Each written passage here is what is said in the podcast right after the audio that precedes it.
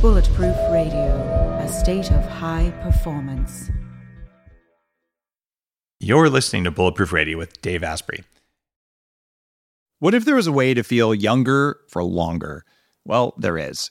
Your body needs something called the NAD plus molecule to help you age well. When you're young, your body makes a lot of NAD plus, and that helps you make energy. It helps you keep your DNA healthy, absorb nutrients well, and it protects your cells from stress. But once you hit about 30, your NAD plus levels start to drop. The good news is that longevity scientists have found some things that can help, like niacin, niacinamide, and niagen. They help your body make more NAD plus even as you age. All three of these are in an amazing formula called Qualia NAD plus. Check out Qualia NAD plus risk-free for up to 100 days at neurohacker.com slash dave15 to save an extra 15%. That's neurohacker.com slash dave15, Qualia NAD plus. It's what I use. Everyone's talking about red light therapy beds, and for good reason. There's a company called ARRC LED that's building an entirely new class of LED devices. ARRC LED beds integrate proprietary scanning technology and frequency protocols to shape the delivery of six different wavelengths in dose optimized photobiomodulation. Yes, that's a lot of words.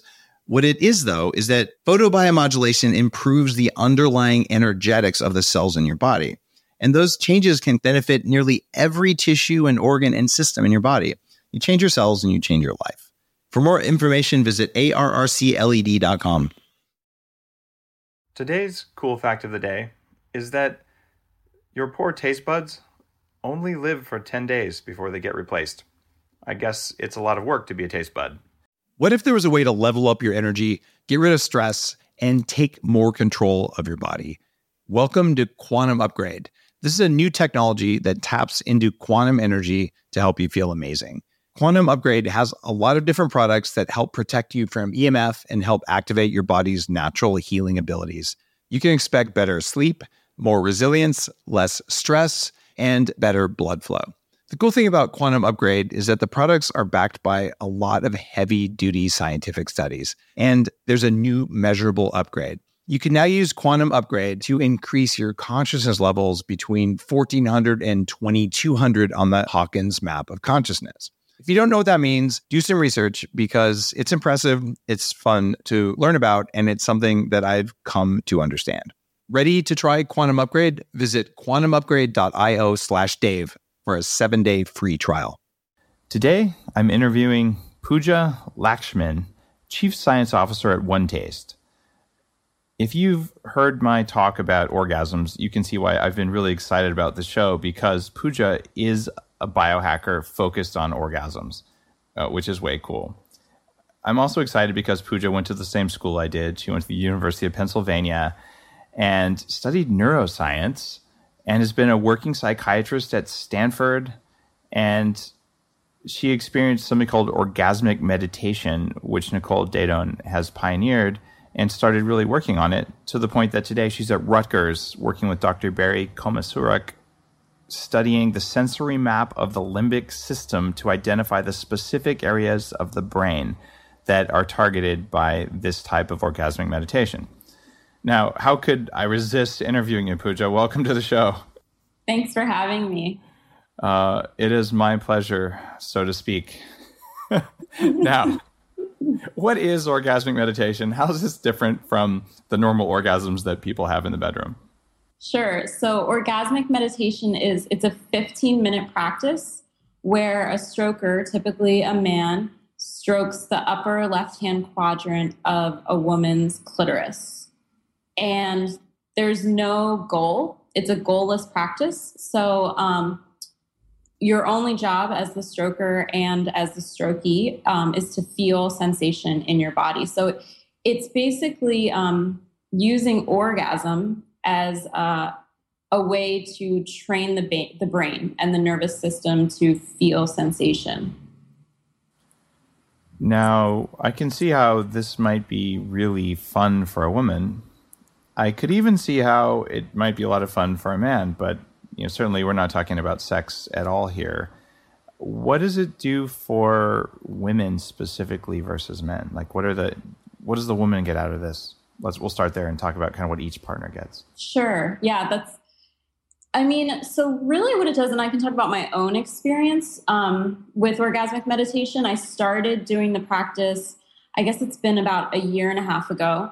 Um, and for me, it was like, I'm a physician, you know, so I'd been trained, like I went through medical school. Like it's like my cortex is huge, like the part of my brain that's always like thinking and judging, you know, to get through medical school, to become a doctor. It's like you have to have a really big cortex. And like, you don't, the part of your brain that actually has you connect with people, your limbic system, which is the full one third of the brain that has you um, it's like your intuition, right? It's the part that has you be able to read people and um, it's like experiential memory, all of those things that normally, if you're someone that's like on this straight and narrow path, um, you don't really give much credence to it. So there's that. And then it's also, for me, it was like, um, I was a woman, you know, I was a physician. I was married actually at the time. I got divorced and I, I didn't know how to feel pleasure. I mean, I didn't actually know how to feel anything because I was thinking so much. So, what orgasmic meditation did for me was actually enable me to go into my body, which was, was totally scary. I mean, it was terrifying. It, just, it was awful. Um, and actually feel pleasure. I mean, feel pain, you know, because I think you actually, the places in the brain that are activated during pleasure are actually the same places that are activated during pain. Um, and what we see with orgasm, which what we're finding at Rutgers, is that these areas in the brain are are the same. So it's like you can't just um, you can't only feel the good. You have to feel the good and the bad.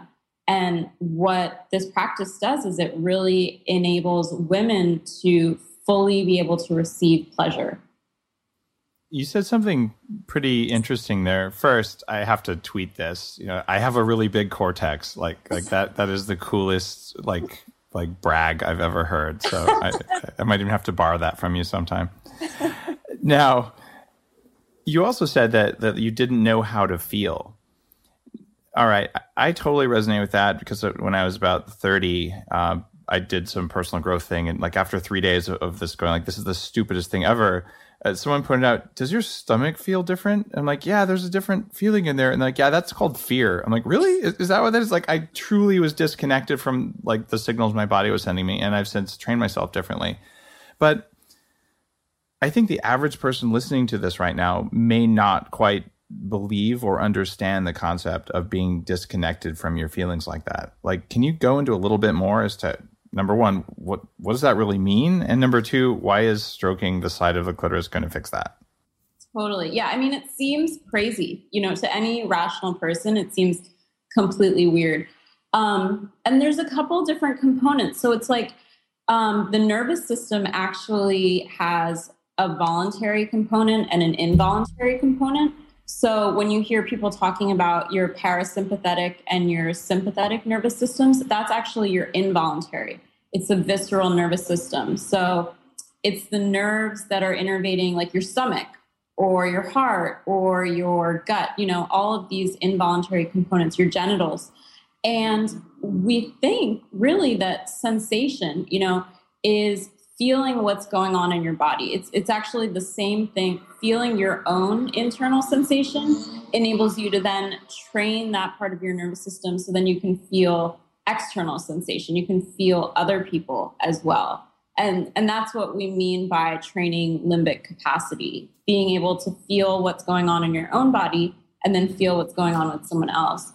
Um, and the way that we're sort of disconnected from it is essentially you ha- you know you have this big part of your brain, the neocortex, that is we call it um, the uh, self-referential part of the brain. So Norman Farb's research group out of the University of Toronto has done a, a ton of work on mindfulness meditation, and they found that people that have a mindfulness practice um, actually spend more time in their limbic system, in their experiential brain, versus the narrative brain, which is your cortex. So that actually turns off when you're meditating. So, like all of this constant um, worrying or judging or like thinking about the future or, you know, like the stock market or like real estate or what you're going to make for dinner, all these things, that sort of turns off. And then you, you're in the part of your brain and your nervous system that actually has you be able to feel fear or feel um, that, hey, like my, my finger is warm or my genitals are tingly and things like that. So, so the fear and desire part of the brain, you're kind of talking exactly. about there. Yeah. Okay. And it's your your research is showing that those parts of the brain are either under exercised or underdeveloped in the Western world. Is that kind of the direction you're heading? Well, you know, that's what I think. Because what happens is that um, I think in the Western world, people really, I mean, we have a lot of conditioning, and, you know, Nicole talks about this as well. We have this conditioning that from an early age, sex is bad. You know, you don't talk sex, you don't, um, you don't really you try not to think about it even though it's all everyone can think about but you know you don't talk about it. It's bad whatever. But it's actually a huge part of our nervous system you know and it's actually something that's such a huge component. The somatosensory cortex or the the, the area of the brain that um, is connected to the genitals is also connected to the limbic system. So when your genitals are stimulated your limbic system gets stimulated. And when we don't when we sort of have trained ourselves not to think about these things it's actually inhibiting our connection to other people as well. Now, is that the same for men and women? so it's a good question.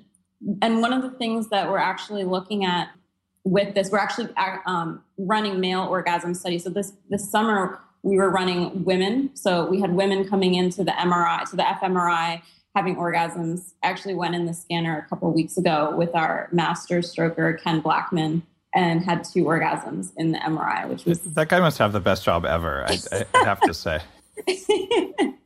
yeah, it was it was pretty I I actually it was interesting for me because like for the first time I understood what men feel like. Like I had so much performance anxiety. you know, because like you have this specific task. But yeah, so now we're actually we're going to be starting studies looking at men and looking at what happens when men are stroking their genitals, looking at prostate stimulation, urethral stimulation, male orgasm. Because the thing is that um, people don't know. I mean, there's actually only two labs in the world that are studying orgasm. Our lab at Rutgers, and then another lab in the Netherlands.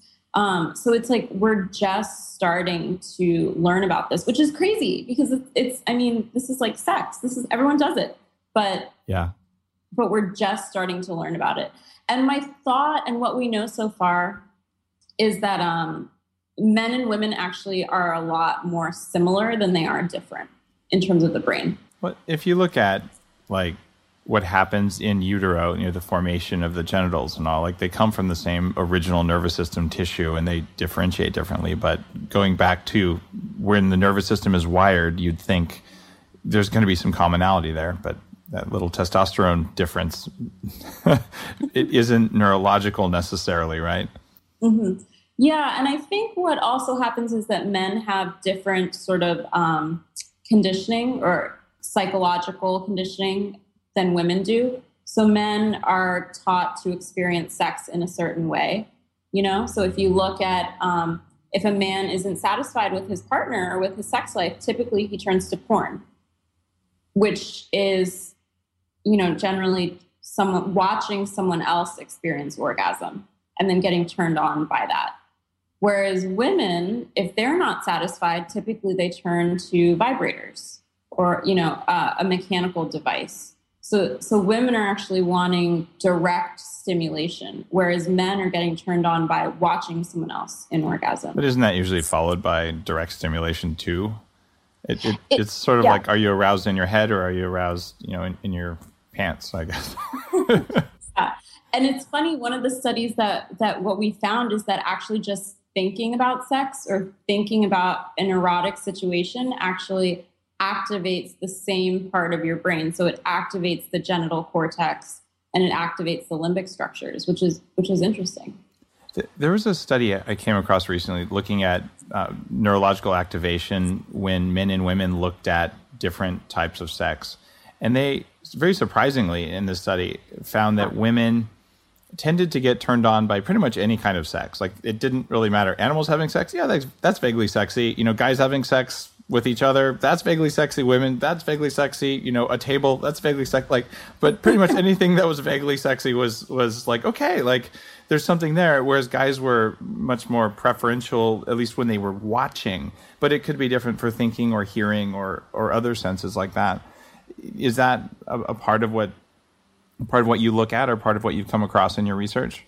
Yeah, I, I think it's interesting because um, women, I think, are taught like not to be, to think it's bad if you're aroused. Mm-hmm. So I, I think I, I, actually looked at that study. So women actually are more easily aroused. But then if you ask women, they'll say, like, no, I'm not turned on, I'm not aroused. And they sort of convert it into like anger or irritation, or they yeah. don't themselves actually feel the pleasure. Whereas um, men, men, you know, have these different preferences, but then they'll actually say like, "Yeah, I'm aroused." So, so we haven't actually looked at that yet, and that, that's an interesting topic. Yeah, I'm intrigued to hear kind of where that ends up. But you're also further down the path because you're looking at orgasm specifically. Now, the tantric equations that I studied when I did my n equals one experiment said that for guys anyway, that you should limit your orgasm to once a month and no more than I think it was no more than an hour. It might have been no more than a half hour uh, if you want to maintain your health. Like a half hour orgasm for a guy is that is that legit? I've never seen anything like that before. But um, you know, there's actually been research that says um, the more frequent men ejaculate, the lower incidence of prostate cancer. Yep. So, so I don't know about this this tantric thing. Well, I, I, can tell you, I don't have any idea how it would be possible for you to measure the length of your own orgasm beyond like a little while, but I know from personal experience that eight and a half minutes was very doable, and it was. It's actually painful. Like you you can't ejaculate as a guy for eight and a half minutes. Um, that wouldn't work. But physical convulsions that are pleasurable for a while aren't that pleasurable when you're done um, to the point that like I had to consciously like stop and like start breathing exercises just to like quit like my abs hurt sort of things.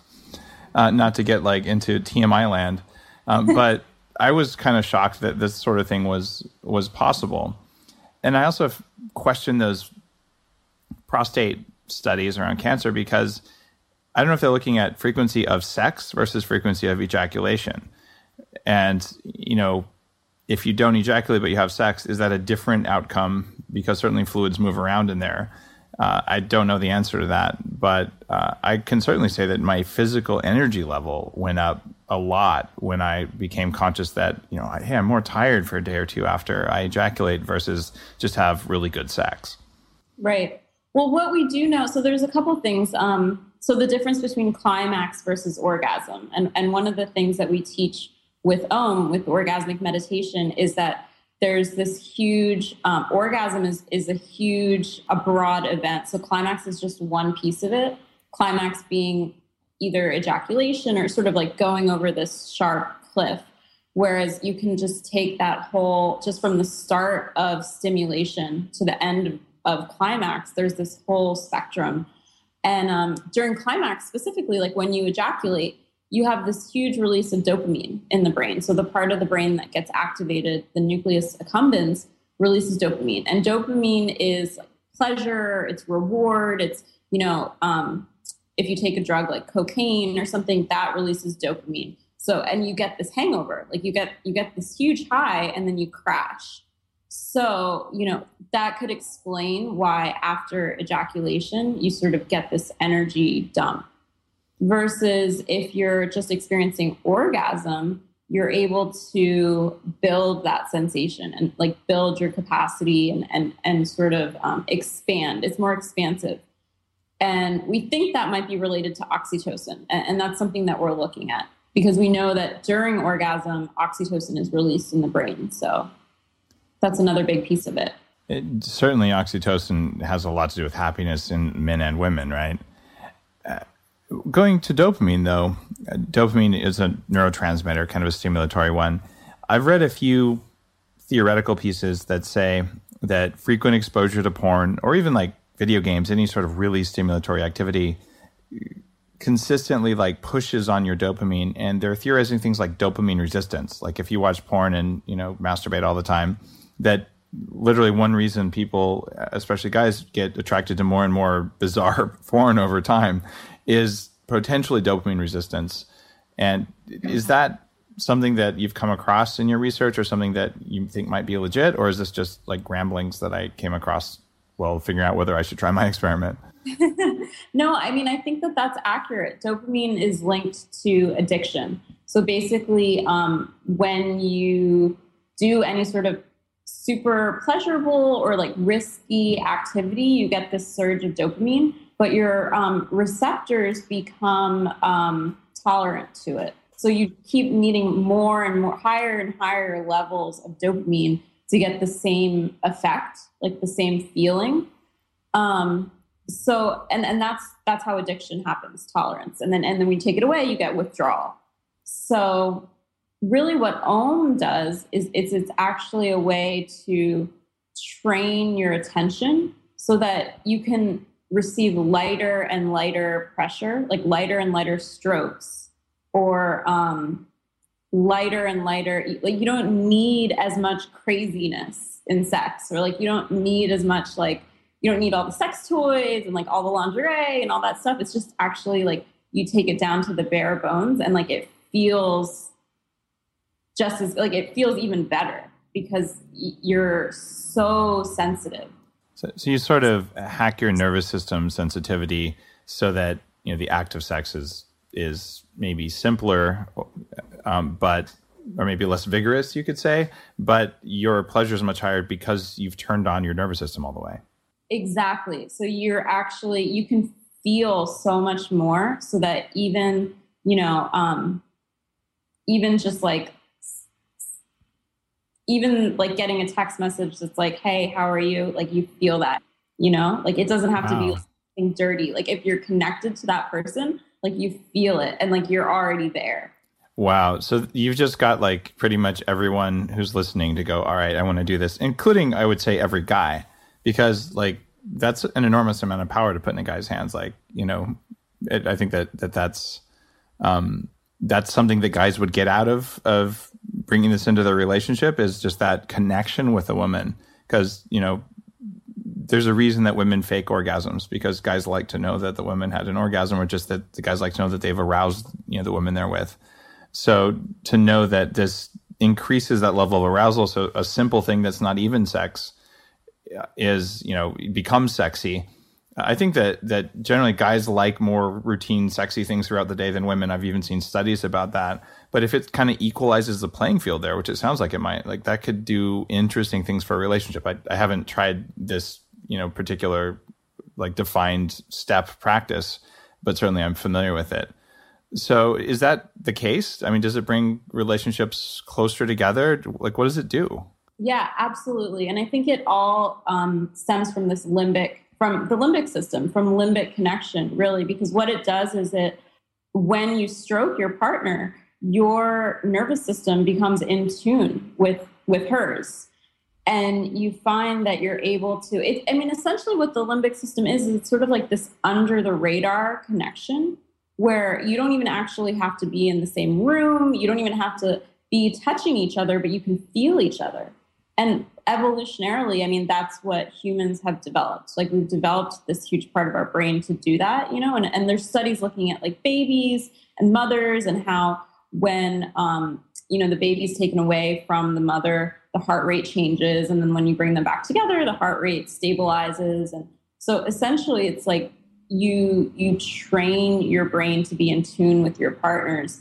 And then you have this um, direct communication that doesn't really need like it doesn't need the higher cortical function like you can sort of skip the cortex and just communicate between involuntary so you said you can feel each other when you're in different rooms do you know is that like a chemical signaling magnetic uh, like what's the mechanism of the communication there that's a good question i think that it's sensation based so what during OM, what happens is you go on this 15 minute journey, right? He's stroking you, you feel all these sensations, and it encodes in your brain. The limbic system encodes experiential memory. So it's memory where, you know, if you're scuba diving and you think about it again, you know, you can feel the water, you can see all the colors. It's something that's very experiential. Same thing with Om. It's the part of your brain that has you feel all these sensations. So then when you're communicating, you're already in that state. You've already had that connection with your partner, so you're able to just go back into it. Wow, that's that's amazing.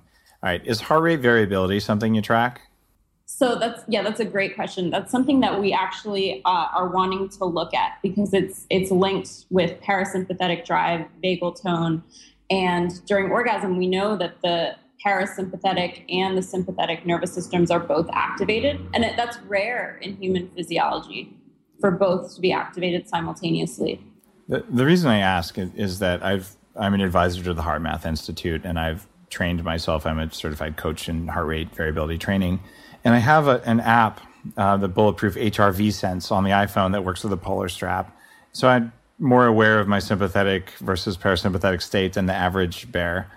And one of the things that that let me have enough control to not have ejaculations when I didn't want to, but also when I did to have multiple minute uh, male orgasms was, I think, relative fine tuned control of my heart rate variability. Like I was literally using the techniques that consciously raise heart rate variability in order to like control the nervous system in some way. It would be really interesting potentially to look at heart rate variability in in both partners before and after um, and to do a comparison between them because there is data that shows that heart rate variability between two people or between like a person who is going to ride a horse and the horse that they will synchronize like the, the hrv will synchronize but not the heart rates the number of beats per minute. And that this is detectable even at a distance. And the theory they have is that it's magnetic but i'm not sure it's magnetic, but we can show that this happens sometimes. We don't know why. And it, there's got to be a sexual connection in there too somewhere. I, I, just don't know what it is. So please do more research on that because I want to know. yeah, that's great that you mentioned it. Actually, my um, the head of our lab, Dr. Barry Komisaruk, he he did his own. I don't know. I wonder if he'll be okay with me talking about this, but I'll just do it anyway. Um, he, he hooked himself up to a, a polygraph while he was he did this when he was younger, um, when he was having sex. And during climax, he found that the the his heart rate uh, matched up with his partners during climax. Yeah. His heart yeah. rate or his heart rate variability? Just the his rate? Heart, his heart rate. Interesting. Uh, there's so much interesting biohacking to be done around around sex here. Okay, why the left side? You guys must have quantified left versus right actually it's interesting because you know the right side of the brain does more emotions. So mm-hmm. the thought is that you're stroking the left side and maybe um, the right side becomes of the brain becomes more activated. But we actually you know we're just starting to look at the different the mapping of the female genitals. And we're just starting to look at the um, you know the clitoris versus the vagina versus the cervix. So all these things are still up for debate but when Nicole, you know, really kind of researched the practice, that was the side that they found had the most sensation, really. So, what do guys get uh, out of this? I mean, we, have talked about a little bit like the connection with the partner, but you know, I'm assuming sometimes they're still fully dressed. So, what what's the male angle on this? Because you've done it enough times, and you must have yeah. like some training or some kind of like, you know, what's in it for you kind of sales pitch. well, so the, the man is totally dressed. So the, the only article of clothing that's removed is the woman's pants. The man is completely dressed. And we say, you know, when you're oming, it's you have a 15 minute practice, and then if you're gonna if you're gonna have sex or if you're gonna do something else, you close the container, um, and then you you do sex afterwards. It's not oming isn't foreplay. And in terms of what the men get out of it, I mean, they really get all of the same benefits as women. And I know it seems it seems like that doesn't make sense, but it does. I mean, what we see is that men when they start stroking, they actually start to feel the same sensations in their body that the women feel. So first they'll say like, "Oh, I felt some heat on my finger or I felt this jolt of electricity that went up my arm." And then as their body turns on more and more, they start to experience sensation even in their genitals as well. I mean, sometimes men, when they're stroking, will feel genital uh, orgasm at the same time. So they get that, you know, they get that pleasure. And then they also get the ability to really feel women. So, so they can communicate in that same way that women do. So, like we talked about in the beginning, kind of um, the limbic system and intuition, you know, like we say, like women's intuition, men are able to feel that. So they don't have to kind of um, navigate a woman's cortex as much. You're saying intuition around around providing the woman an orgasm, or are you talking just intuition in general? No, just in general. Okay. I mean, like relationship wise, and and and you know, um, I think the other thing that the practice does is it connects people to their desire. So, like, I can say for me, before I started doing the practice, I was very much like the kind of person that just did everything I was supposed to do, you know? like it didn't really matter what I wanted to do, but like I had to get straight A's and I had to go to an Ivy League school and I had to become a doctor and you know. But once you start doing once you start doing this practice, it's like all that goes away and you connect to like what do I really want to do? Like oh, I want to study orgasm. So and you, you find your mission and you you pay more attention to the the subtle things in life. You're saying exactly, and and men find that as well, just as much as women. So there's no question in my mind that intuition can be trained, and I've never heard of training intuition this way, but it's really intriguing because even when I work with like bulletproof executive coaching clients, it's one of the most precious skills. You know, you can increase intelligence with various ways. You can increase mitochondrial function, which improves your sex life and your intelligence. Like you can you can do these things, but intuition is one of the most precious things that you know the world's top investors have and when you ask them they're not just numbers guys they're numbers plus gut and this practice increases intuition in men and women yeah. Okay. and so what i like to say actually is that because um, we know that mindfulness like meditation trains that part of the brain. And essentially what orgasm does so if you add orgasm to mindfulness is it takes you into your involuntary right? And it activates those same parts of the brain. Um, so it's sort of like it's kind of like meditation on speed because it just it, it works nice. so faster like it, it heats up your system you know because you're dealing with desire you're dealing with sex all these things and it does i mean it trains your intuition and it trains the part of your nervous system that has you be able to respond quickly um, and succinctly without having to think about things uh, looking back on it, I'm I'm just thinking that the times when I was really doing my own set of experiments for about a year about that.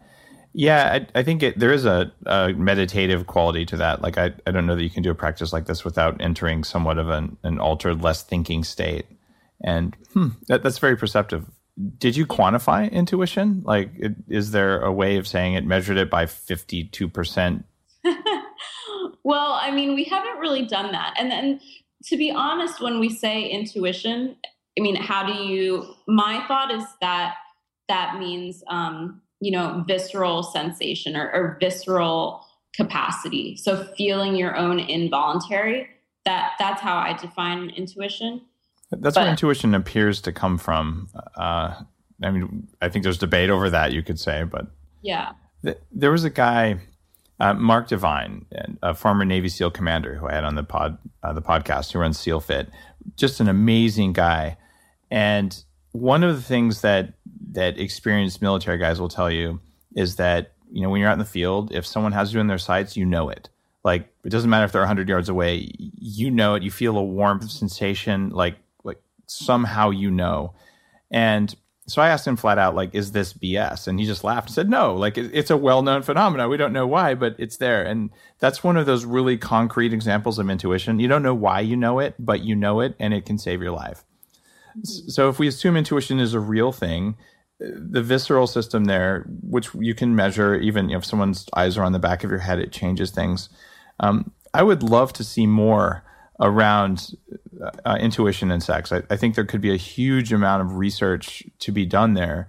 Um, I just, I guess that how do you quantify it in the first place is the really hard thing, but it, it would, it might be one of the more important things you would discover um, out of this practice or other orgasm research. Yeah, absolutely. Um, one of the things that I'm really interested in is, and one way to measure it may be looking at, because we know that if you use a certain part of the brain, it gets more blood flow. So all these areas of the brain that get activated during orgasm, they get a, a ton of blood flow. So does it? So does the genital somatosensory cortex get bigger as you do this practice and as you have more orgasms and and therefore do those areas of the brain the, the limbic system does it get bigger so, so that's something that we're interested in looking at. Okay, here's a badass experiment idea. You, you guys use fMRI, um, uh-huh. but you don't use a radioactive dye with fMRI, right? No, we don't. Okay, so you're not. Are you getting metabolic activation with that, or you're getting more physical structure sort of things? So you're getting. It's actually it, it's interesting because it measures the delta. It actually measures change in blood flow to areas of the brain. So it's blood flow based. Um, yeah. Got it. So I did a SPECT scan a while back uh, and found all sorts of strange things about my brain. And one of the things that really affects uh, me and a, a, lot of other people is increasing the amount of ketones in the brain. So I, I have a product that that goes straight to ketones. It's uh, it's called Brain Octane, believe it or not. And you, you, know, I don't know if you've heard of bulletproof coffee. It, it's a recipe where you use coffee and some butter and all, and it's very much about fueling the brain as maximally as possible. So you can have glucose and ketones present at the same time, and neurons that can't use glucose can use ketones, and you get this like focused speed like energy that's amazing. It's also amazing in bed because you have literally more mitochondrial activation in the brain. I am seriously wondering right now if if orgasms in the presence of ketones, whether it's from nutritional intervention or from just adding, you know, this kind of stuff to your to your diet or to your coffee. I'm wondering, have you looked at even like coenzyme Q10 and other mitochondrial activators as potential orgasm stimulators? We haven't, we haven't done that yet. God, why not? That sounds awesome. do, you want, do you want me to send you a bottle? Like I, totally. I'm like the master of mitochondrial hacking just because I had my own disorders there that needed fixing. Um, okay, after the show, I'll get your address. I'll send you some. You don't have to ever say anything in public. I'm just, I personally want to know because, I, oh my God, I'm pretty sure that there's a big relationship there and I never thought of it. So we're going to boost all of your mitochondrial function as much as possible and put you back in the machine. and then you can, you can say if there's a difference because there has to be. All right. Anyway, I just thought of that and it's cool. Let's see here. What happens in the man's brain during orgasm that's different than the woman's brain? I, I know you focus most of your research on women, but I also know you've got to have studied this because you know um, you're a neuroscientist. So. We can't ignore the men. Yeah. um, so we're actually just starting to do the male orgasm studies. We actually okay. just got the IRB approval for it, which is great. And, and Barry is super excited. He was the first subject to go in the MRI, which was really funny. None of us wanted to go in that day. Um, I'm just imagining who got to write that IRB application and, and like who got to review it, and they're like, okay. yeah, but I mean, what we know so far is that there's actually a there in terms of the brain phenomenon of mm-hmm. what's going on with the brain. There's um, a lot more similarities than differences. So there's not anything that we can say is here is a specific difference between men and women. But I think from you know what we've seen experientially with the way that men experience orgasm versus women is that men typically it's a lot easier for men to achieve, achieve ejaculation or to achieve climax versus women I think it's typically more difficult. I mean, I, I had that experience that it was super hard for me to get to climax. And only recently have I been able to like finally sink into my body enough to let that happen. And I think it's because, um, you know, the cortex just wants to come in and, and inhibit all of these different things. Like, because really what climax is, is going out of control and surrendering completely. And then I think women have a much more difficult time but that being said, I mean, I think men also want to experience a different type of pleasure. So so they want orgasm and what they've been having is climax, you know? Got it. So so it, it's really good to differentiate between those two.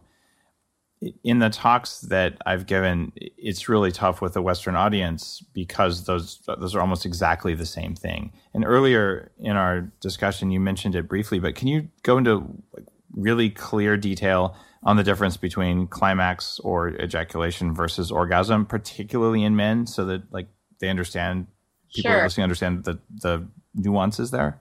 Sure. So what we're saying that orgasm, we're basically saying orgasm is the beginning of being in the involuntary. So orgasm essentially is arousal. So it's when your sympathetic and your parasympathetic nervous systems are activated. You're in the involuntary, you get blood flow to your genitals and you're fully in sensation. So that's that's orgasm. And then we know that there's all of these different stages of orgasm, one of them being climax.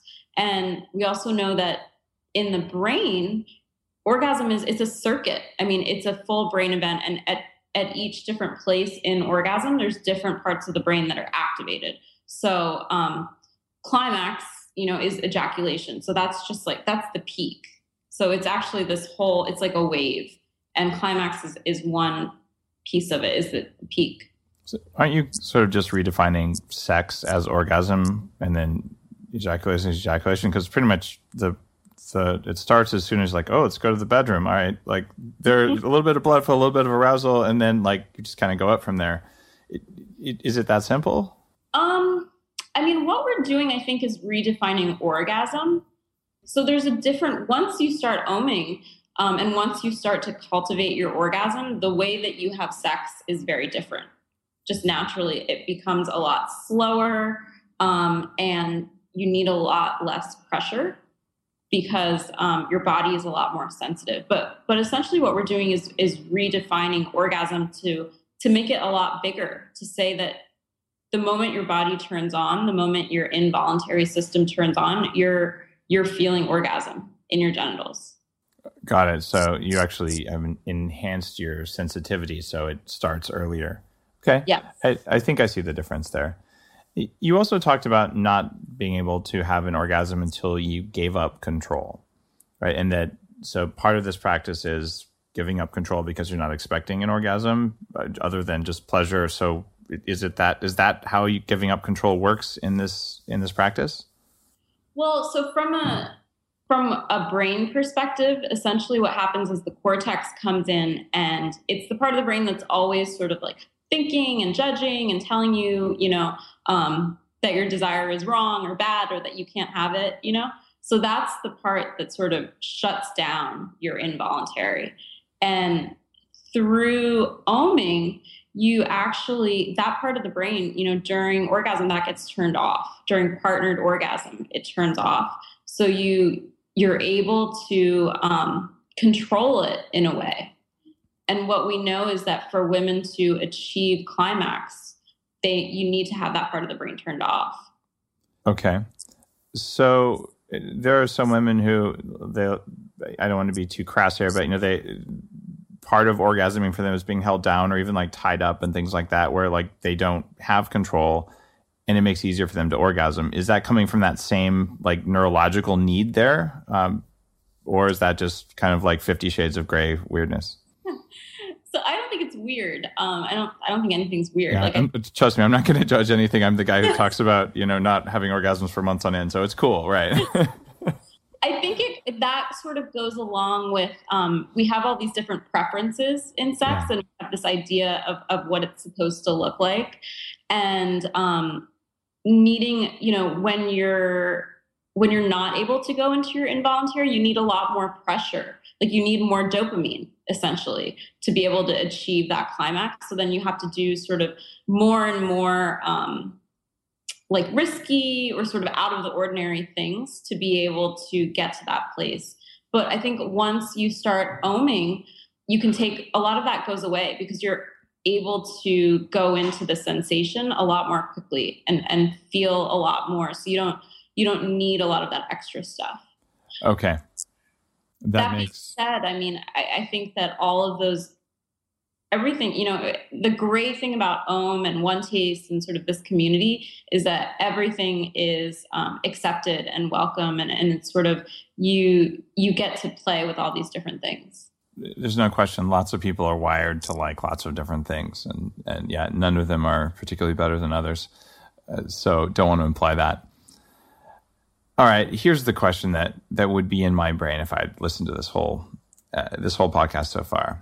All right, how often should women have an orgasm for optimal performance, and how often should men? Oh, I think every day. Daily for both. Yeah. Does it vary by age?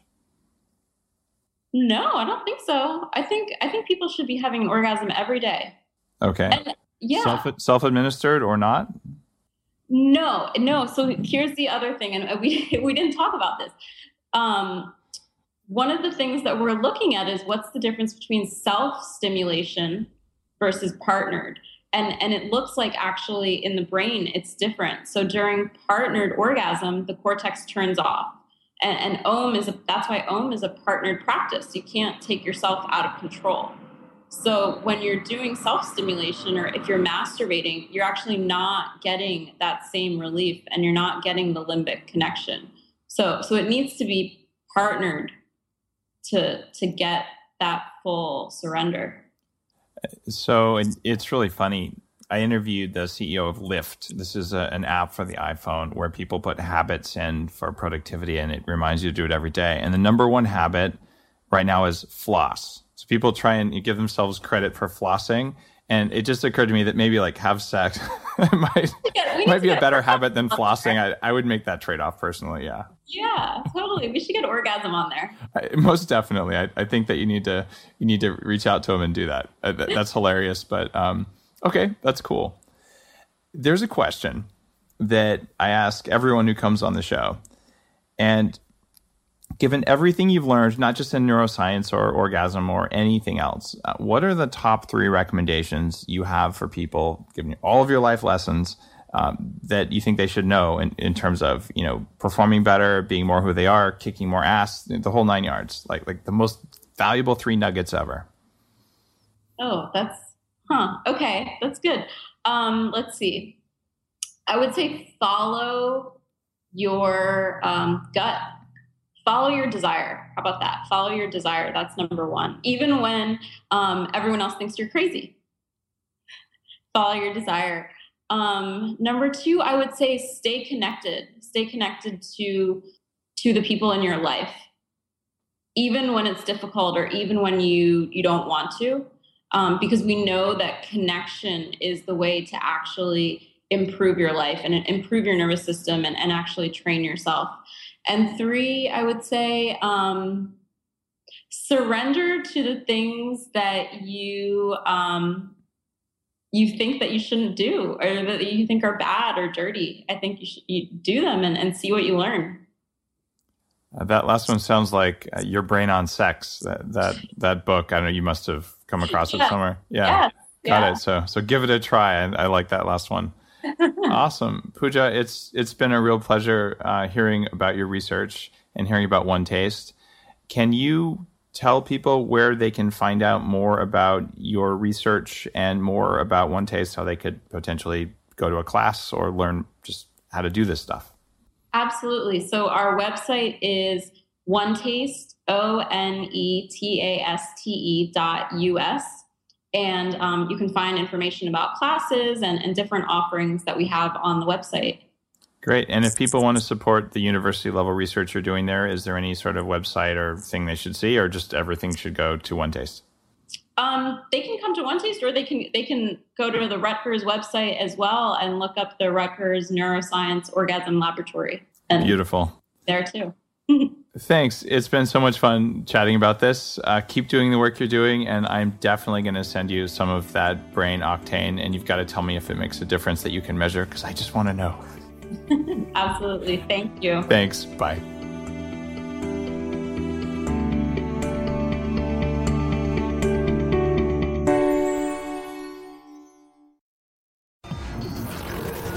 The Human Upgrade, formerly Bulletproof Radio, was created and is hosted by Dave Asprey. The information contained in this podcast is provided for informational purposes only and is not intended for the purposes of diagnosing, treating, curing, or preventing any disease. Before using any products referenced on the podcast, consult with your healthcare provider, carefully read all labels, and heed all directions and cautions that accompany the products. Information found or received through the podcast should not be used in place of a consultation or advice from a healthcare provider. If you suspect you have a medical problem or should you have any healthcare questions, please promptly call or see your healthcare provider. This podcast, including Dave Asprey and the producers, disclaim responsibility for any possible adverse effects from the use of information contained herein. Opinions of guests are their own, and this podcast does not endorse or accept responsibility for statements made by guests. This podcast does not make any representations or warranties about guest qualifications or credibility. This podcast may contain paid endorsements and advertisements for products or services. Individuals on this podcast may have a direct or indirect financial interest in products or services referred to herein. This podcast is owned by Bulletproof Media.